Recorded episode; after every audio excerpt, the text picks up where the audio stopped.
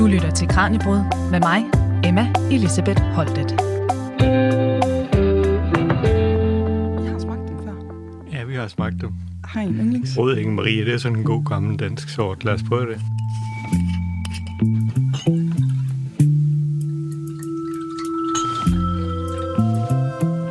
Jeg har prøvet at gøre det her engang med øl, hvor jeg havde glemt at tage tre forskellige glas med, så vi skulle stå og bunde øh, juleøl. Ja, det var hyggeligt. Det er lidt nemmere med, med æblen også, ikke? Nå, skal vi smage? Det smager dejligt. Det er rigtig lækkert. Og man kan virkelig sådan smage, at der er sådan en syrlighed i det, og en, mm. og en friskhed, som, øh, som jeg synes øh, adskiller den fra en, fra en sådan almindelig most, man køber i en supermarked. Det må man sige. Den er virkelig, virkelig god.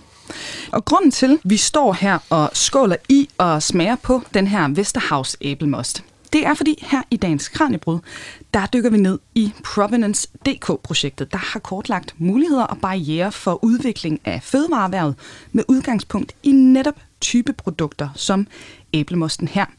For ligesom franskmændene de har champagne, svejserne har gruyèreost og italienerne har parmaskinken, så har vi i Danmark vores læsøsalt, samsø-kartofler og, som vi står og smager på her, rensorts Vesterhavs most. Og her i løbet af dagens program, der skal vi blive klogere på, hvad vi kan få ud af at producere flere af de her særlige danske type produkter. Vi dykker også ned i, hvordan vi kan gribe den her opgave an, og hvorfor forskerne på Aarhus Universitet hertil har udviklet en helt ny metode til at kortlægge og vurdere den danske landbrugsjord. Vi ser os nærmere på, hvordan arbejdet med de her type produkter kan være med til at bevare og reintroducere gamle danske sorter og arter. Så smager et æble virkelig anderledes alt efter, hvor henne i landet det gror? Det finder vi svar på her i dagens program. Velkommen til Kranjebrud. Du lytter til Radio 4. Og til at gøre os klogere på alt det her, der har jeg, som I kan høre, besøg af hele to forskere fra projektet her i dag, og derfor også begge to fra Aarhus Universitet. Det er forsker ved Institut for Agroøkologi, Jordbrugssystemer og Bæredygtighed, Martin Varegård Torsø. Martin, velkommen til. Tusind tak.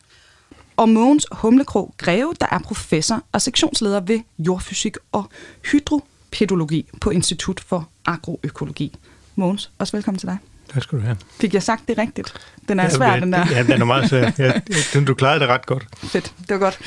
Og Martin, øh, du har været med til at redigere den her rapport sammen med Chris Kelsen, og øh, nu, nu brugte jeg betegnelsen type produkter, men titlen på rapporten, det er jo provenance i Danmark. Så, så lad os lige få det her afklaret. Hvad dækker provenance-begrebet egentlig over? Ja, og det, og det er faktisk et begreb, som vi har, vi har arbejdet med længe, og som vi har forsøgt også at finde en god dansk oversættelse af, men hvor vi aldrig rigtig er øh, kommet godt i mål med det. Øh, der var en kommunikationsmedarbejder ved instituttet, som kaldte det øh, fødevare med, med stamtavle, og, og det, mm. det reflekterer jo sådan lidt noget af indholdet, øh, som grundlæggende handler om, at man øh, ved at arbejde med, med, med alternative måder at producere fødevarene på, kan få nogle andre kvaliteter frem i produkterne. Øh, og, og æblemosten er, er, et, er et godt eksempel, ikke? Når, man, når man arbejder med, med smag, og man arbejder med rensorts æblemost, så får man et andet udtryk i produktet.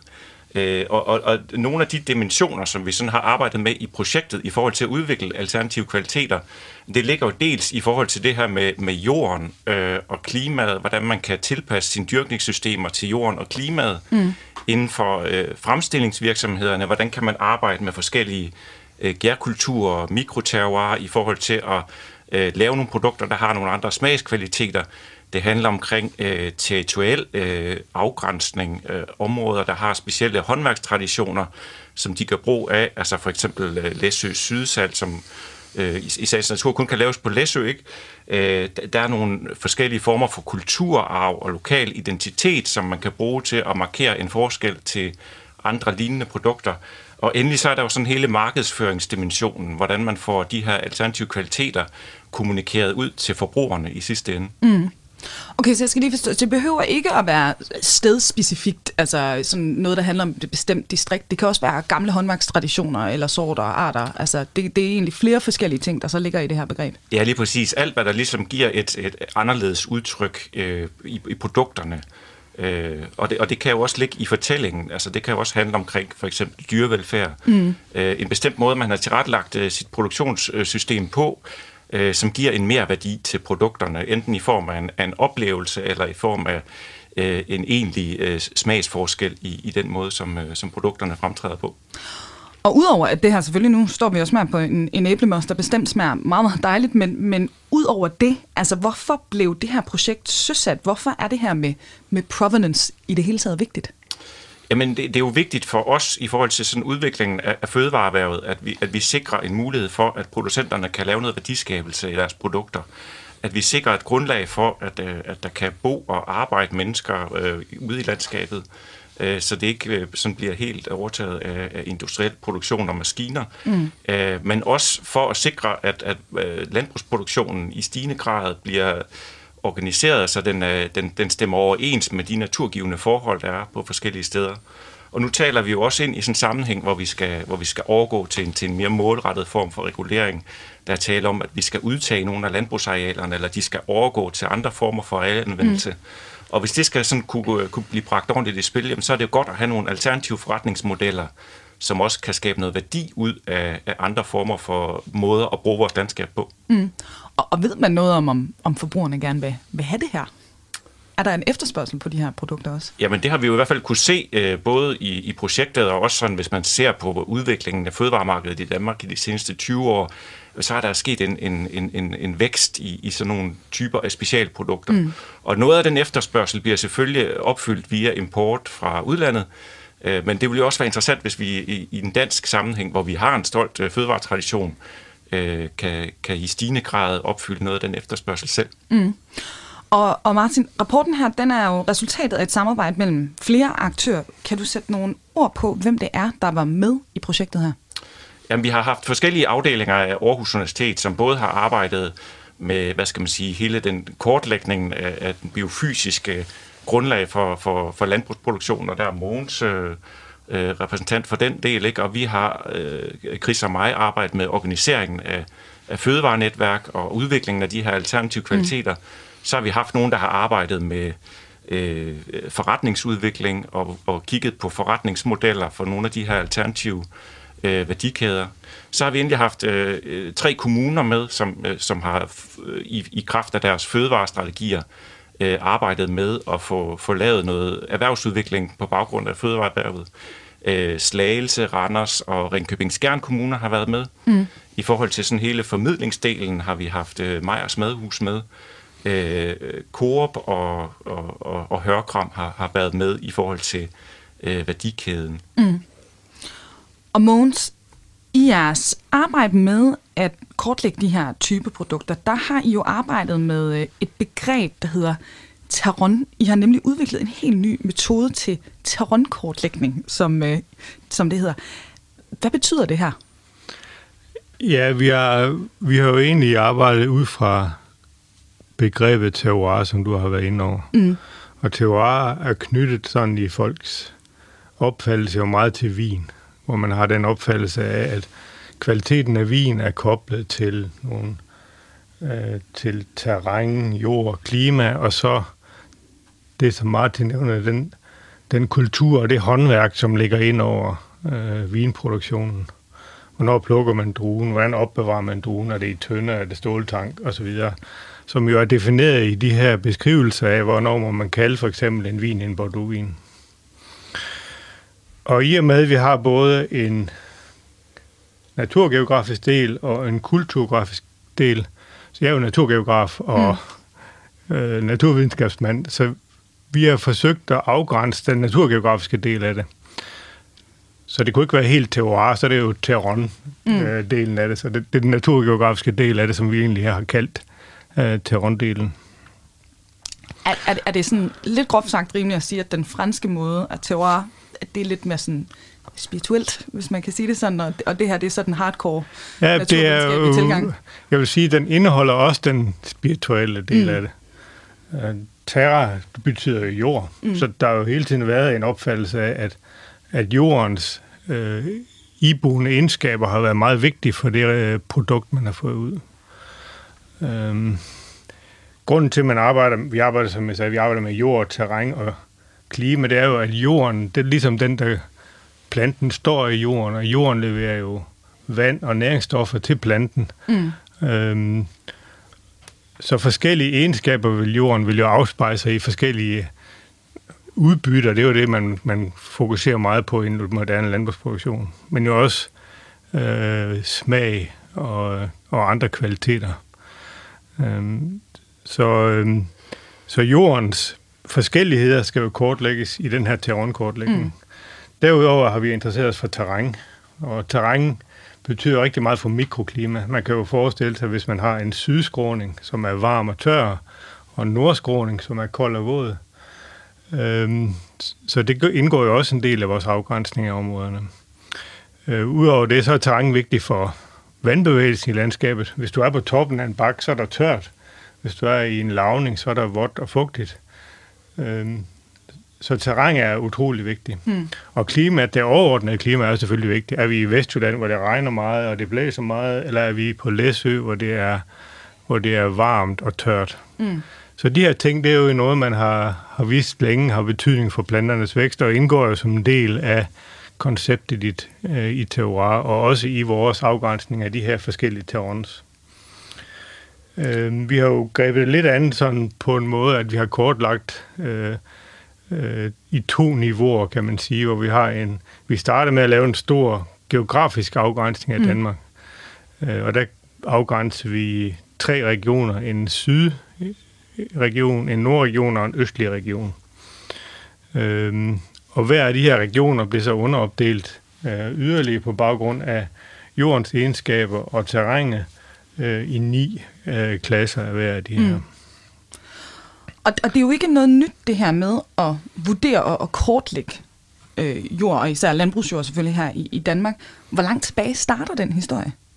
Ja, vi har jo en rig tradition i Danmark. Altså, vi er jo nok et af de lande i verden, som har den højeste øh, informationsniveau på jord. Mm. Og det, vi går jo langt tilbage i middelalderen, kan man sige, før vi første gang begynder at beskæftige os med egentlig en øh, vurdering af jordens egenskaber og produktionsevne, og det er jo helt tilbage i Jyske Lov.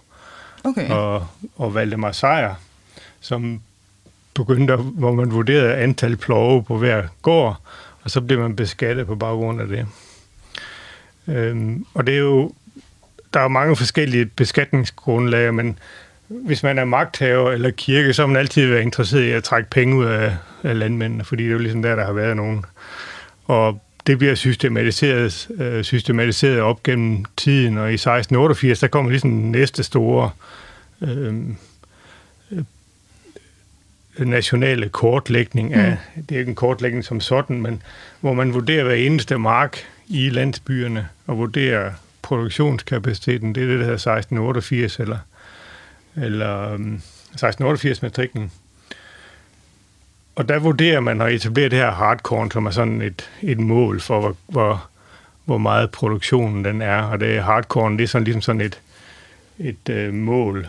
Øh, man kan, man kan sammenligne et, en tynde hardcore af en tynde af ru eller byg. Mm. Og så kan man oversætte en tynde hardcore alle andre produktioner fra gården. Man kan sige, der går 12 gæs på en tynd hardkorn. Så mm. i stedet for en tynd korn, så kan man aflevere 12 gæst til godsejeren eller kirken. Eller en, en sjettedel tynd honning, for eksempel. Okay, ja. Så det er ligesom sådan en, en fælles mønt for beskatning. Øh, i, i, så springer vi et par hundrede år frem til 1844, der kommer det første danske kort over øh, fædrelandets jordkvalitet. Og det udspringer egentlig af landbrugsreformerne i sidsten af 17, mm. slutningen af 1700-tallet, hvor man øh, hvor man med udskiftningen, og man får selveje bønderne, så får man et kort over hver eneste landsby i Danmark. Og den bliver målt op ved at trække kæder ud fra, øh, fra kirken. Og hver eneste øh, mark i Danmark bliver målt op, og man graver et lille jordhul og vurderer, kan man sige, kvaliteten ud fra de iboende egenskaber på jorden. Så det er egentlig et, det er en milepæl øh, i Danmark. Det er jo faktisk en milepæl i verden. Mm. Det er den første jordbundskortlægning, som, som egentlig bliver udført, og så kortlagt. Og der har man nogle fantastiske kort over det her øh, på landsbyniveau, mm. faktisk. Så det er rigtig interessant. Og det her med, øh, med der vurderer man kvaliteten i 1888 øh, i, fra 0 til 24, hvor 24 er den bedste jord, mm. øh, den bedste jord i kongeriget, og den ligger øh, i Karlslunde, øh, lige vest for København. Okay, ja. De, så der kan man gå ud og se på den. Det, er, sådan, det er sådan en geosite, der er sådan en lille udstilling, ja. der kan man se, hvordan den ser ud. så det, det er meget sjovt. Og det, det holder man egentlig fast i et par, øh, op til 1900-tallet, hvor man begynder vel, eller år 20. århundrede, hvor man begynder at lave nogle nye øh, matrikulationer. Det lykkedes ikke rigtigt. Det er først i 1995, eller i starten af 70'erne, man faktisk begynder at lave øh, nogle nye kortlægninger mm. der med den danske jordklassificering, som bliver lavet der, og som så er efterfølgeren på den her 1844-matrikken. Øhm, så der har været en lang historie op over, vi har så bygget på de data, som mm. er samlet ind, og vi går så over i en digital kortlægningsæra øh, i omkring år 2000, hvor vi begynder at fremstille kortene med statistiske metoder. Mm. Og det er de kortlægninger, vi, eller de metoder, vi bruger i dag, og hvor vi kan opdatere kortene med jævne mellemrum, så der behøver ikke gå 200 år, imellem vi gør det hver, hver gang. Nej, det er, det sker på lidt hyppigere basis nu. ja, nemlig. og, øh, og jeg tænker, vi skal, vi skal snakke mere om det her med kortlægninger, og hvad det konkret kan bruges til også af, af producenterne, fordi nu skal vi videre her i dagens program. Det er nemlig blevet tid til at finde ud af, om, øh, om samme æblesort virkelig smager forskelligt, alt efter hvor i Danmark den er dyrket.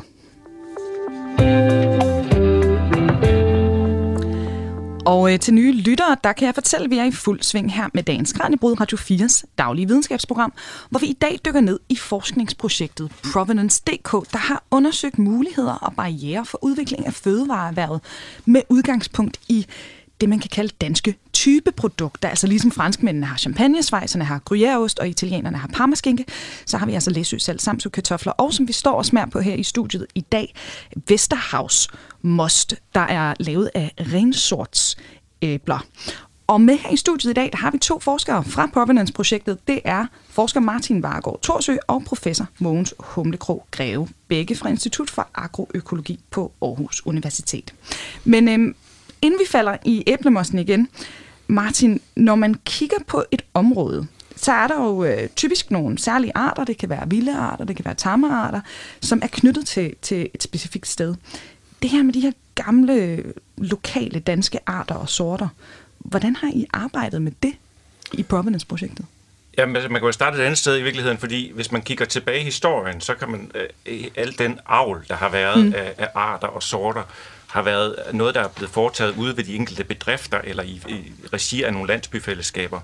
Så, så hvis man går tilbage til før midten af 1800-tallet, så havde man et væld af forskellige sorter, som var meget bundet op på, på det sted, hvor de var, øh, hvor de var blevet udviklet. Mm. Øh, men, men, men i dag, der er meget af den her øh, avl, der sker, bliver foretaget af nogle store virksomheder, som ikke nødvendigvis har øh, øh, hjemme i Danmark, men, men som, som gør det internationalt. Øh, så på den måde er der, er der sket en meget stor ændring i forhold til, hvordan at de her sorter de bliver tilpasset de enkelte øh, produktionssteder. Mm. Øh, og og øh, i, i Danmark øh, og i Norden har man den nordiske genbank, som har bevaret en del af de her gamle sorter. Øh, så der er der en, en, en række producenter, som øh, har været ude og, og få nogle prøver af nogle af de her gamle øh, sorter af dem, der er blevet bevaret. For der er faktisk rigtig mange, som øh, desværre ikke er blevet bevaret. Øh, men der har været en indsamling, øh, og, og, og den kan man øh, som producent øh, få et udtræk af. Ja. Øh, og i Danmark har vi jo øh, arbejdet meget med gamle kornsorter øh, de sidste 25-30 øh, år, hvor producenter har været ude og øh, få prøver ud af, af gamle kornsorter, som har øh, som de har opformuleret, og som er blevet øh, dannet grundlag for hele den her ændring af markedet øh, mm. med ølandsvede, spelt og øh, en række andre forskellige sådan speciale kornsorter, øh, Øh, og, og arbejdet med at udvikle øh, nogle specielle kvaliteter på, på den baggrund. Og, og Mogens, øh, et eksempel på, hvad, øh, nu var vi inde på den før, det man kalder tarotkortlægningen, som I jo altså har arbejdet med, den kan bruges til, det var jo øh, pilotstudiet, hvor I lavede en undersøgelse af smagsnuancerne i rensorts æblemost rundt omkring i landet. Hvad var det præcis, I satte jer for at undersøge her? Ja, vi, altså, vi er jo nysgerrige på, om, om den kortlægning, vi har lavet, om den bliver reflekteret i de smagsnuancer, mm. vi får øh, i æblerne. Så der samlede vi en række producenter, eller æbler fra en række producenter, øh, som vi så skulle... Øh, som vi så skulle smage på sammen med en smagsekspert, øh, som hedder Lisbeth Ankersen. Og, øh, og der blev så lavet et smagpanel, og, og de her æbler, de blev så øh, øh, vurderet ud fra to akser. Øh, en oxideret frisk akse og en sød syrlig akse. Og der kunne vi så se, når vi, vi smagte på, på alle de her producenter, at uh, Vesterhavsmosten for eksempel, som vi kigger på, de lå alle sammen op i den, i uh, den frisk syrlige mm. del mm. af, uh, af spektret. Og det hænger muligvis sammen med, at, at uh, Søren der har plantet æbletræer i et område, hvor vi faktisk ikke har æbler, uh, eller hvor vi traditionelt fraråder, at man planter æbler. Og han, han behandler jo æblerne helt præcis på sin specielle måde. Øh, den måde, de plukker det på og presser det på, og de laver enkeltsorts æbler, mm. eller enkeltsorts moste.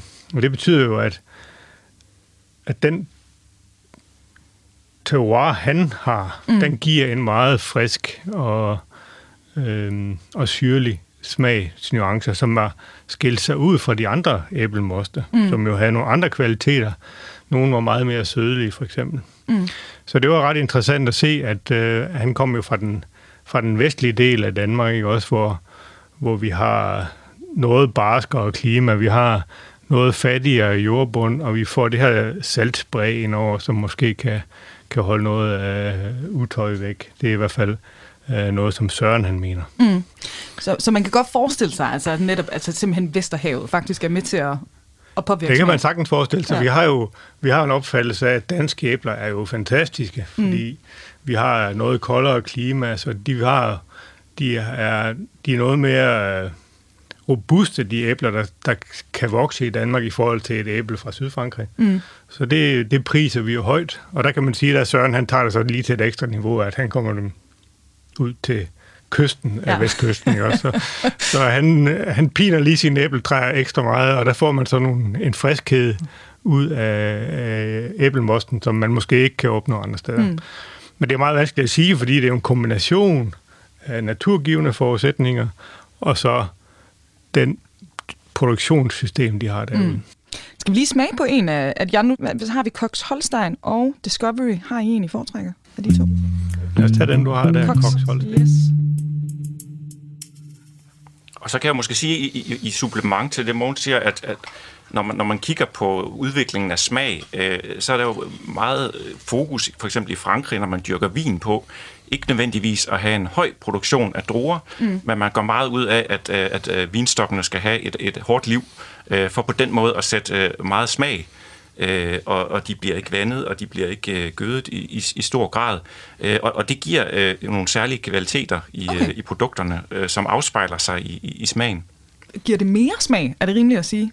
Ja, det med, at du har en mindre produktion, ja. det giver helt klart mere smag og mere kvalitet i druerne, for eksempel. Okay.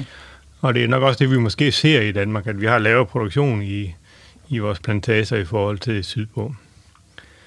Den her juice er fantastisk krydret, og meget. stadig frisk, men meget krydret mm. i forhold til den anden. Som og det er vel også lidt usædvanligt det her med, at de laver sortsren æblemos. Altså nu kan vi netop stå og sige, at det her, det er Cox og der er Discovery. Altså, det er vel ret usædvanligt, er det ikke det?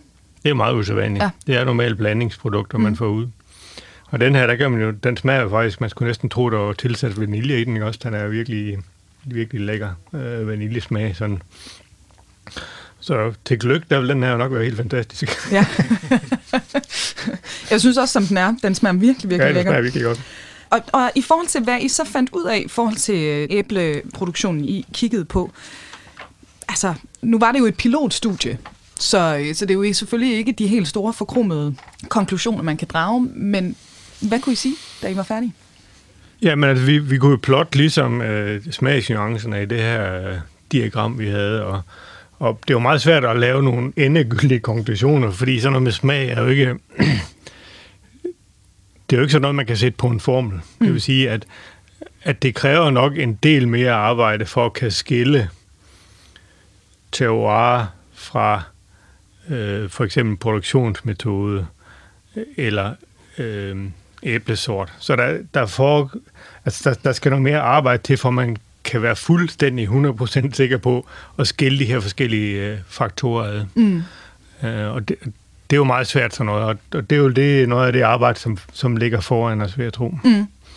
Altså, kan man forestille sig sådan på sigt, at hvis jeg nu var æbleproducent, så kunne jeg øh, kigge på, på øh, for eksempel en tarotkortlægning af der, hvor jeg har min jord, og så finde ud af, jamen hvis jeg så dyrker et Ingrid Marie æble her, så vil det nogenlunde smage så syrligt i forhold til, hvis jeg er nede på Sydsjælland, så smager det sådan her. Altså, kan man, kan man lave ja, noget så kompliceret? Det kan man faktisk godt. Okay. Øh, det er jo sådan noget, man gør i vinproduktionen. Mm. Altså, du har øh, Pinot Noir, som jo er en Bourgogne typisk drue, ikke også? Og den er man begyndt at dyrke i Kalifornien og øh, i Sydafrika og andre steder, og der, der kan man regulere ligesom den måde, man behandler druen på. Mm sådan man kommer til at få en vin, som næsten smager som en Bourgogne. Som, så den der moderne videnskab kommer ind over produktionen, så man ligesom kan efterligne nogle ting, som man gerne vil have, så man kan styre smagen. Man kan tage druerne ind, man kan køle dem ned, før mm. de bliver presset, eller man køler dem ned lige, når de er blevet plukket, og sådan nogle ting. Så der er en masse tricks, som gør, at man kan styre smagen hen i en bestemt retning. Og det er jo en kombination igen af øh, hvor man er med mm. den produktionsmetode, man har. Og der kan man, det kan man virkelig styre meget videnskabeligt. Og jeg synes lige, at vi skal høre fra øh, en af producenterne, som øh, altså har været med i Providence-projektet. For vores rapporter, Kasper Fris, han ringede til Søren Lavbjerg, der jo altså netop ejer øh, Vesterhavs Most i øh, Nove Ringkøbing, og det er altså selvfølgelig den, vi står og smager på her i studiet i dag. Og øh, Søren, han fortæller, at der er stor forskel på de forskellige sorter både når man køber en pose æbler i supermarkedet, eller når den laves til most. Når det ligger sortsrent ved købmanden, så er det fordi, at der er forskellige smage, der er forskellige interesseformer, man kan lide. Og det har vi sådan set bare løb, ført videre til vores produktion. Nu er vi så heldige, at vi producerer alle vores frugt selv, så vi kan styre vores øh, tilgang til mosteriet. Men hvis vi er i byen og spise, så starter ideen med det her øh, at prøve at løfte mosten til noget andet end det, vi var vant til, så bliver man tit øh, tilbudt et, øh, et ikke-dansk produkt. Altså, vi vil gerne lave et 100% dansk indhold. Jeg ved ikke, om du kender det, hvis du vender en flaske, så, og det er der ikke noget forkert i på nogen måde. Men så står der det her bagpå IK-EU, og så typisk et øko, dansk økomærke. Og det betyder jo, at indholdet ikke kan garanteres af fra Danmark, men det er tappet i Danmark, og derfor kan man bruge danske økomærke. Men vi bruger Dannebro, fordi vi er et dansk firma, og vi har dansk indhold. Men, men du hævder også, at jeres geografiske placering har betydning. På hvilken måde? Jamen, det har det på den måde, at øh, vejret er jo mere barsk i Vestjylland. Men vi har tit, hvis øh, du har solskin, hvis du sidder i Aarhus, så kan vi have havhus her. Så midt på dagen, så kan vi pludselig få kulde ind. Og kulde er med til at give syre, altså temperatursvingninger, det er det, der giver smagen Solen giver også smag, altså de røde æbler smager bedre, der skal sol på. Vi skal helst have begge dele. Så hvis du er i Tyrol, så skal du op i 1100 meters højde, før du begynder at få de der nattemperaturer, der falder, så du begynder at få syre i. Syre er ikke til at tilsætte. Så i bund og grund gør vi ingenting. Vi høster egentlig bare æblerne, når de smager bedst. Og så er naturen lavet alt det andet for os. Så postulerer vi, at det vi gjort i eh, 42 år nu, at man kan noget mere her i Ringkøbing Skjern Kommune eller i Vestjylland i det hele taget. Og det er den, den lidt mere mager jord. Det ved du jo også fra vin. At hvis du dyrker vin, så kan en simpel jord måske give en bedre smag end en fed jord. Det er jo almindeligt kendt. Og man kan også uh, sige i forhold til uh, det, man har traditionelt har gjort med most, det er jo, at man bruger de æbler, man ikke kan spise. Men vi producerer jo æblerne, også de spiseæblerne, dem man kunne spise, dem laver vi også most af.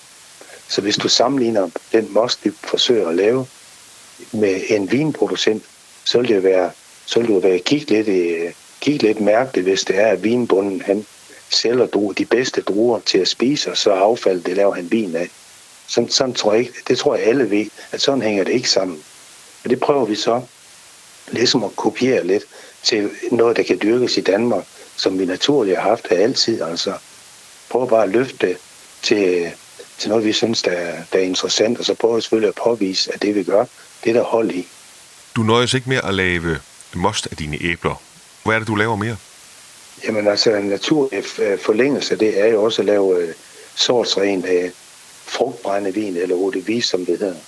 Og uh, det så lykkedes os, og efter en øh, femårs periode kom vi i gang med det sådan helt, helt straight her for et par år siden. Og øh, så det laver vi også øh, sortsren eau de vie, øh, eller frugtbrændevin. Og øh, det laver vi så både af Koks Holstein, Rød Inge Marie og Santana. Og noget af det ligger vi på fad, og andre af vores partysæble laver vi en, øh, vores bestøver laver vi en likør af. Så vi har en helt, øh, i dag en hel palette af alkohol.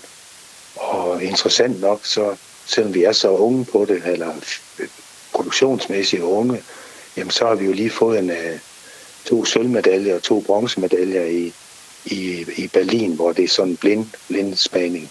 Hvor meget af æblet bruger du? Ja, vi, vi bruger jo hele æblet. Fordi vi, når vi arbejder med de her friske æbler, så har vi et system, hvor vi kan tørre vores restprodukt ned.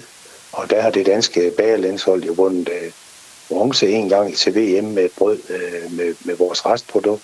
Og her sidste gang i marts i år fik de fjerdepladsen til VM i Paris med vores æblemost og vores brød. Altså det er jo sådan, at øh, hvis du har en god råvare, øh, nu arbejder vi også med planteproduktion, og vi har havecenter, så hvis vi står med en god unge plante, så kan vi også lave et godt øh, færdigt produkt. Og det er rigtig svært at lave en rigtig gourmetbøf ud af en nødslagtet ko. Og det gælder jo egentlig øh, samme princip, vi leger med, når vi plukker vores æbler, så de bedste æbler, vi bruger.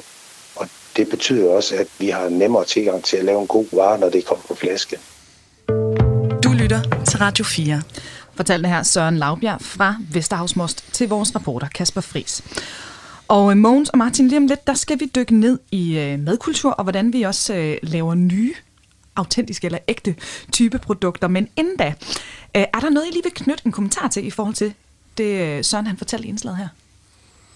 Han taler jo meget ind i, kan man sige, det I, I har stået og, og Ja, vi, ja, han følger jo ligesom lidt op på det, Ja. at, at han mener, det er klima og jordbunden, som er meget vigtigt for, for den smagsoplevelse, man får ved at spise æbler fra, fra Vestjylland, og, og det er jeg faktisk helt sikker på, at det har en stor betydning. Mm. Så, så jeg tror, øh, langt hen ad vejen vil jeg give Søren ret i, i den konklusion, han, han gør der. Han er jo så også øh, meget omhyggelig med sin behandling af frugten og sådan noget, som man har snakket mm. om, og det er jo også helt sikkert en, en, en vigtig faktor. Og det er også noget med ved for vinproduktionen, at mm.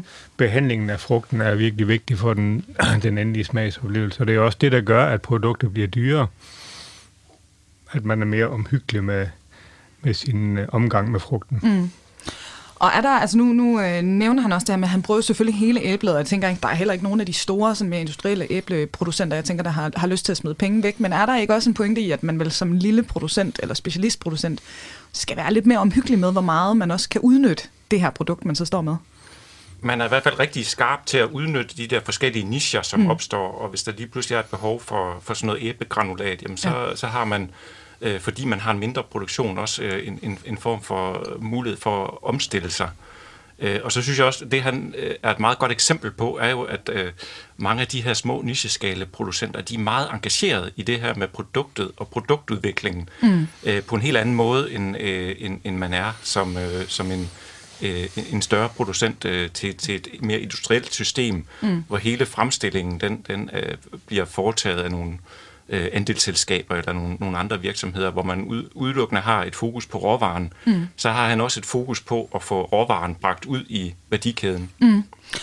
Og, øh, og til nye lytter, inden vi hopper videre, øh, der kan jeg lige fortælle, at her i dagens Kranjebrud, der har vi besøg i studiet af to af forskerne fra Aarhus Universitets Providence DK-projekt, og det er Martin Vargaard Torsø og Mogens Humlekrog Greve. Og i projektet, der har Martin og Mogens været med til at kortlægge muligheder og barriere for udvikling af fødevareerhvervet med udgangspunkt i det, man kalder danske typeprodukter, eller provenance-produkter, som øh, vi også kalder det her i dag. Og Martin, hvis vi skal have flere af de her særlige danske type produkter, der tænker man jo meget sådan øh, autenticitet og tradition. Øhm, det, det her det handler også om, at danskerne de så skal tage nye fødevarer til sig. I virkeligheden vende sig øh, til måske nogle gamle sorter, som vi ikke rigtig kender i dag, og derfor er lidt fremmed for os. Vi er lidt tunge at med nogle gange i Danmark, når det kommer til at ændre på vores madvaner.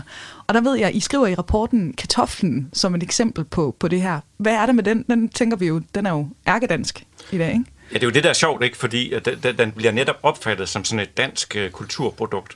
Men i virkeligheden så kom øh, kartoflen jo først øh, til Danmark og til Europa i, i 1500-tallet, øh, hvor den kom fra Sydamerika, og så levede den i, i nogle hundrede år sådan lidt et omtumlet tilværelse, fordi at der ikke rigtig var nogen, der tog den til sig. Den passede ikke ind mm. i de retter, man dyrkede normalt, og den blev anset uh, som sådan lidt en, en inferiør grøntsag.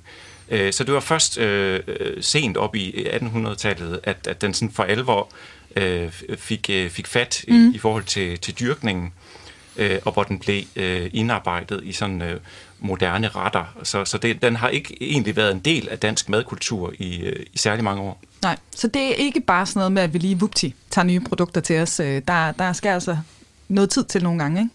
Jo, og det kræver også øh, noget arbejde i forhold til, til sådan en omstilling. Ikke? Dels mm. så skal man vende sig til nogle produkter, der smager på en anden måde.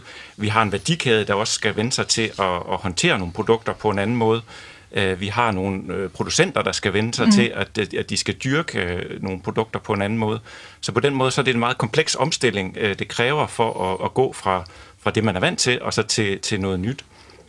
Og, og Måns, faktisk apropos det her, når vi, når vi snakker om det her med, hvordan landbruget det fungerer, men jo også i virkeligheden, hvordan forbrugerne de, øh, de også opfører sig, og hvad de foretrækker. Hvorfor er det her med, med dansk andelshistorie og, og gris på gaflen kulturen også væsentligt, når vi taler om, om Provenance-projektet?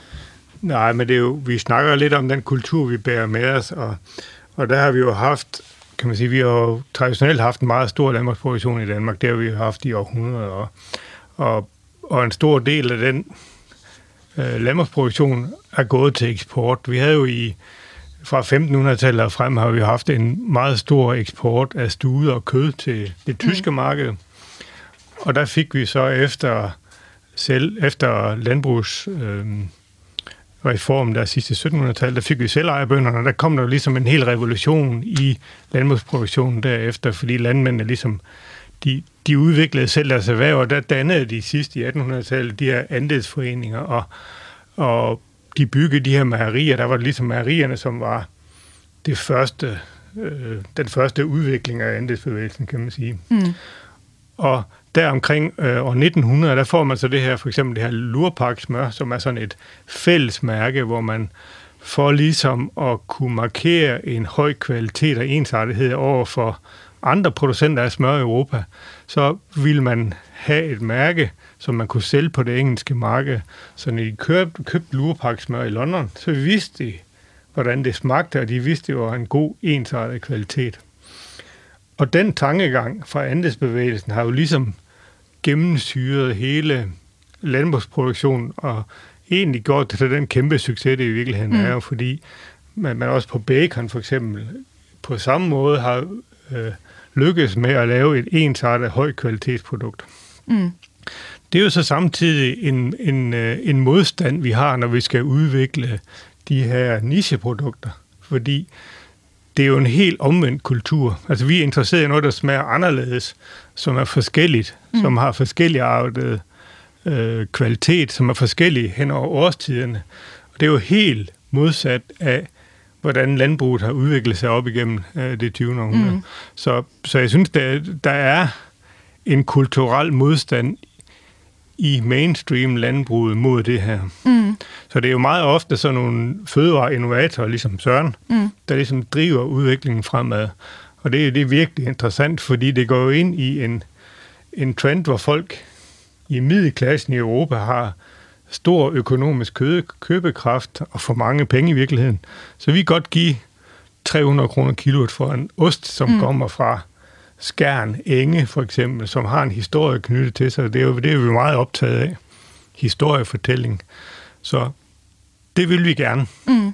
Så den trend, det, det spiller det her provenance jo ind i, mm. at vi kan levere nogle produkter, så når vi får vores øh, veluddannede gæster på besøg, så kan vi sige, det her det er en ost fra Skærn, mm. og den har de her karakterer, og det kan I også godt smage, og det kan vi jo så sidde og snakke om, og det kan vi også. så det er, jo, det er jo virkelig interessant, ikke? også fordi mm. vi synes, det er interessant mm. øh, at fortælle den historie til vores, øh, vores venner, når vi spiser, eller vores familie, mm. i stedet for at bare spise det billigste stykke bacon fra Aldi. Det er en helt anden historie. Så jeg synes, det er interessant. Jamen, og, og så netop det her med, hvordan vi så, øh, for nu snakker vi jo om øh, altså netop sådan en stedspecifikke eller håndværksmæssigt specifikke traditioner, der er bundet op osv. Det lyder jo alt sammen som noget, der, der kræver mange år og traditioner og generationer at, at lave, men vi kan jo også lave nye øh, ægte eller autentiske type produkter. Men hvordan gør vi så det, Martin? Jamen, det er først øh, lige en kommentar til det der med det ægte, for det er jo sådan et meget svært begreb at arbejde med, fordi det, jo, det handler om, hvordan man oplever produkterne som, ja. som forbruger. Øh, jeg talte med en kok på et tidspunkt, som jeg arbejdede med, og det han øh, allermindst kunne, kunne lide at lave, det var frikadeller, fordi alle havde en forventning om, hvordan en frikadelle skulle smage. Og det var aldrig de samme forventninger, de havde. Så uanset hvordan han lavede sin frikadelle, så, så blev han altid opfattet mm. som, som en forkert frikadelle. og, og på samme måde er det jo med, med, med, med sådan nogle type produkter at, at der knytter sig nogle forventninger til, hvordan de skal smage, og hvis man ikke øh, taler ind i de forventninger, øh, så, så risikerer man også øh, at møde nogle forbrugere, som synes, at de smager forkert, eller ikke øh, er rigtige. Mm. Øh, så, så, så der, der er sådan begrebsligt i hvert fald øh, nogle, nogle interessante ting at, at arbejde med ja. i den forbindelse. Og I sætter jo også netop citationstegn rundt om, om ægte i rapporten, ikke? Altså, ja, det er lige jeg, præcis jeg er derfor. Ja, med ja, ja, ja, ja. ja. Men, men, men man kan sige, at den måde, man, man går til det på som, som producent, er jo, at man forsøger at øh, kigge på noget af den gamle kulturhistorie, mm. nogle af de gamle sorter, øh, nogle af de gamle øh, fremstillingsmetoder, og så nyfortolker man dem. Mm. Øh, og øh, altså, hvis man, hvis man kigger på gamle opskrifter, så, så, så vil der være en del af dem, som den øh, moderne gane ikke vil synes øh, øh godt om, fordi at Øh, det måske øh, sammensætter et måltid med nogle, øh, nogle, på en måde, som man ikke i dag vil, vil øh, spise indvold eller spise en, en ret kun med kød eller mm. øh, den slags ting. Så, så, så der er nogle ting, som man bliver nødt til at, at nytænke i den måde, man, man går til øh, de gamle traditioner på. Mm. Øh, og, og man kan jo sige, der er jo også, hvis man kigger tilbage i, i landbrugshistorien, så er der jo rigtig mange øh, måder, man har lavet mad på, som, som ikke har været hygiejnisk øh, den, den, en god måde at gøre det på. Og, og det er jo heller ikke øh, den form for øh, autenticitet, som vi gerne vil bringe ind i sådan et moderne fødevaresystem. Mm. Men man kigger på nogle af de gamle traditioner, og det bliver man inspireret af. Mm. Og man kigger også på traditioner i udlandet. Altså vi har for eksempel også haft øh, Stavning Whisky med i vores øh, projekt. Øh, som, altså, vi har jo ikke en tradition for at lave whisky i Danmark, så på den måde er det jo ikke sådan øh, på den måde et, et oprindeligt dansk produkt, men man har gået til det Øh, øh, med, med stor kærlighed til produktet og med stor øh, ønske om at lave et produkt, der var meget stedspecifikt i forhold til øh, de øh, ingredienser, der indgår i det. Og på den måde har man jo øh, forsøgt at skabe et produkt, som, øh, som også afspejler det sted, hvor det øh, er lavet, selvom det i virkeligheden trækker på nogle traditioner, som, som kommer fra udlandet. Mm. Så meget af det her handler også måske om at øh, fortælle forbrugerne om, hvorfor er det her øh, øh, anderledes end de øh, generiske produkter, du kan købe? Ja, det handler i høj grad om fortællingen, ikke? fordi mm. at hvis der ikke er nogen, øh, øh, hvis man ikke får fortalt historien, jamen, ja. så er der jo heller ikke nogen, der rigtig kan forstå, hvordan at øh, produktet adskiller sig fra mm. et andet lignende produkt, og hvorfor man så også skal betale en væsentlig højere pris for det. Mm. Øh, så, så, så det hænger sammen på den måde, at, at fortællingen er enormt vigtig at få bragt videre i værdikæden. Mm. Øh, og, og, det, og det er jo derfor, det er også i sådan et projekt som det her er enormt vigtigt, at man har hele værdikæden repræsenteret, mm. øh, fordi at hele værdikæden ligesom er, er med til at, at skabe den her værdi. Mm. Øh, det er ikke nødvendigvis producenten, der står ude i supermarkedet, hvor, øh, hvor kunden køber produktet, men, men, men der er det nogle andre repræsentanter, og den måde, det bliver fremstillet på derude, skal ligesom spille overens øh, med de tanker, der er sket øh, i, i primærproduktionen. Mm. Og tiden den løber altid farligt øh, hurtigt herinde i Kranjebrød-studiet, når vi har spændende ting at dykke ned i. Så jeg øh, bliver nødt til lige at stille et, øh, et sidste spørgsmål her på falderæbet. Nu er det her jo øh, et projekt, der virkelig har mange facetter, og der har været mange medspillere, som vi også hører. Hver især skal I arbejde videre med det her, og hvad håber I på, at vi kan, vi kan bruge projektet her til fremadrettet? Lad os starte med dig, Måns. Jamen, jeg, altså, jeg arbejder med jord og jordbundskortlægning mm. og sådan noget. Det er jo ligesom mit livsværk, og det er jo, jeg har sådan set aldrig lavet andet, kan man sige, i mit lange liv. Så, så det arbejder jeg selvfølgelig videre henover. Og det, som er interessant nu, synes jeg, det er jo øh, at begynde at kigge på øh, den omstilling til plantebaserede fødevarer, som mm. kommer i de næste, de næste ja, fremtiden, hvor vi bliver nødt til at lave en omstilling af jordbrugsproduktionen. Og der håber jeg jo, at, at de data, vi laver med jordkvalitet og jordens egenskaber, der skal vi jo have lavet en vurdering af, hvor, kan man, hvor er det bedst at dyrke ærter, og hvor er det bedst at dyrke de her bønder øh, til at få øh, en, en god kvalitet. Vi har et problem med, med de her proteinimport. Vi har soja fra, fra regnskoven, og der skal vi måske have placeret nogle, nogle proteinrige øh, øh, det, afgrøder mm. nogle steder i Danmark til at erstatte den. Og jeg håber da også, at vi kan begynde at producere nogle bønner og nogle ærter, som vi kan bruge i, øh, i plante fødevarer, mm. i stedet for kun foder. Så det er i hvert fald noget af det, jeg ser som er en, som er en vej frem, at vi gerne vil tage. Mm. Og der vil den her terrorkortlægning også være, være væsentligt at ud fra? Ja, det, det vil være ligesom en viderebygning mm. af det, hvor man kan hvor man skal kigge på, hvor altså hvor gror for eksempel er der bedst i mm. forskellige sorter. Hvilke egenskaber på jorden giver egentlig den bedste afgrøde, eller det største udbytte, eller, eller hvad man er interesseret i. Mm. Og hvad med dig, Martin?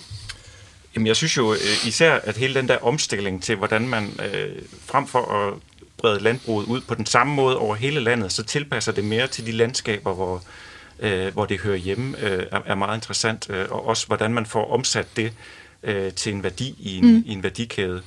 Øh, så vi har nogle projekter, der starter op her fra, fra næste år, hvor vi kigger lidt på, på det her begreb, der hedder økosystemydelser, og hvordan får man skabt nogle, øh, nogle værdikæder omkring, øh, øh, at, at, at landmanden også kan levere nogle økosystemydelser, øh, både i forhold til det her med, med, med næringsstoffer og øh, konstruktion af sådan nogle alternative øh, skovlandbrugssystemer og bevarelse af, af biodiversitet og, og bier og den slags øh, øh biodiversitetsydelser. Øh, og øh, lige her et, øh, et aller sidste spørgsmål på falderæbet, fordi nu øh, er vi jo i en tid, hvor der bliver snakket rigtig, rigtig meget økonomisk krise også. Nu står vi jo netop og kigger ind i en, i en krise, der måske bliver ret omfattende for, for dansk økonomi. Har I nogen idé om, hvordan det vil påvirke de her provenance-producenter? Jamen, vi kan jo sådan set allerede se den måde, som markedet har udviklet sig på øh, i løbet af de sidste par år øh, hvor der er sket en, et, et skifte over mod sådan mere discountorienteret produktion. Mm. Men man kan sige, at nogle af de her øh, højværdiprodukter er jo også karakteriseret ved, at dem, der forbruger dem, har en, en højere indkomst end sådan gennemsnitsdanskeren. Øh, så det er ikke sikkert, at de har den samme grad af prisfølsomhed som, øh, som, som en, en almindelig forbruger. Og så er der jo også øh, det ved de her produkter, at det også er nogen, der bliver bragt frem til nogle særlige lejligheder. Øh, så der har man heller ikke den samme grad af, refleksion over, hvordan man øh, nødvendigvis øh, prioriterer sine penge. Men, men det er klart, at jo færre penge man har til at købe fødevarer for, jo, jo mere vil det også påvirke de dyre fødevarer. Mm. Så, så det er altså måske ikke helt så slemt for, for de her provenance-producenter, som man kunne frygte umiddelbart. Altså fordi det simpelthen er et lidt mere elitært forbrug, hvis man kan tillade sig at kalde det. Ja, det, det synes jeg i høj grad. Ja. Ja. ja, men der er vel også det, man kan sige, den udbredelse i den større del af befolkningen, som var i gang, mm. den bliver måske lige bremset lidt, og øhm, det, er jo, det er jo ærgerligt, men vi er jo i en situation nu, hvor, hvor alle må kigge indad i tegnebogen, vil jeg tro. Mm. Og det bliver hermed ordene i den her omgang af Kranjebrød. Vores eksperter her i studiet, det var forsker ved Institut for Agroøkologi, Jordbrugssystemer og Bæredygtighed, Martin Vargaard Torsø og Mogens Humlekrog Greve, der er professor og sektionsleder ved jordfysik og hydropedologi på Institut for Agroøkologi, og altså begge fra Aarhus Universitet og Provenance DK-projektet. Martin og Mogens, tusind tak, fordi I kom, og jeg ved, I har også en lille særlig tak i forhold til projektet her, som I også gerne lige vil sige her til sidst. Ja, projektet blev jo blev til en samarbejde med, med Chris og mig for mange år siden. Vi startede på at lave ansøgninger. Vi har sendt utallige ansøgninger ind for at få uh, finansiering til det her økonomi, og desværre så døde Chris jo for et par uger siden og kan ikke være med i det af den grund. Og det er Chris Kjeldsen, der er seniorforsker, og altså har været en af, af redaktørerne sammen med, med dig. Ja, og han var koordinator på projektet der. Mm. Og med øh, tak til Chris, også hermed medgivet videre, så øh, vil jeg også sige tak til jer to, for at I kom med her i studiet, og også til dig, der lytter med. Husk nu, vi sender Kranjebrud alle hverdage kl. 12.10 her på kanalen. Så hvis du sidder derude og har en god idé til et program, det kan være et spørgsmål, et tema, eller måske en bestemt ekspert, som du gerne vil høre mere fra, så skriver du bare ind til os, og det er på kranjebrud radio4.dk. Programmet er produceret af Videnslyd for Radio 4.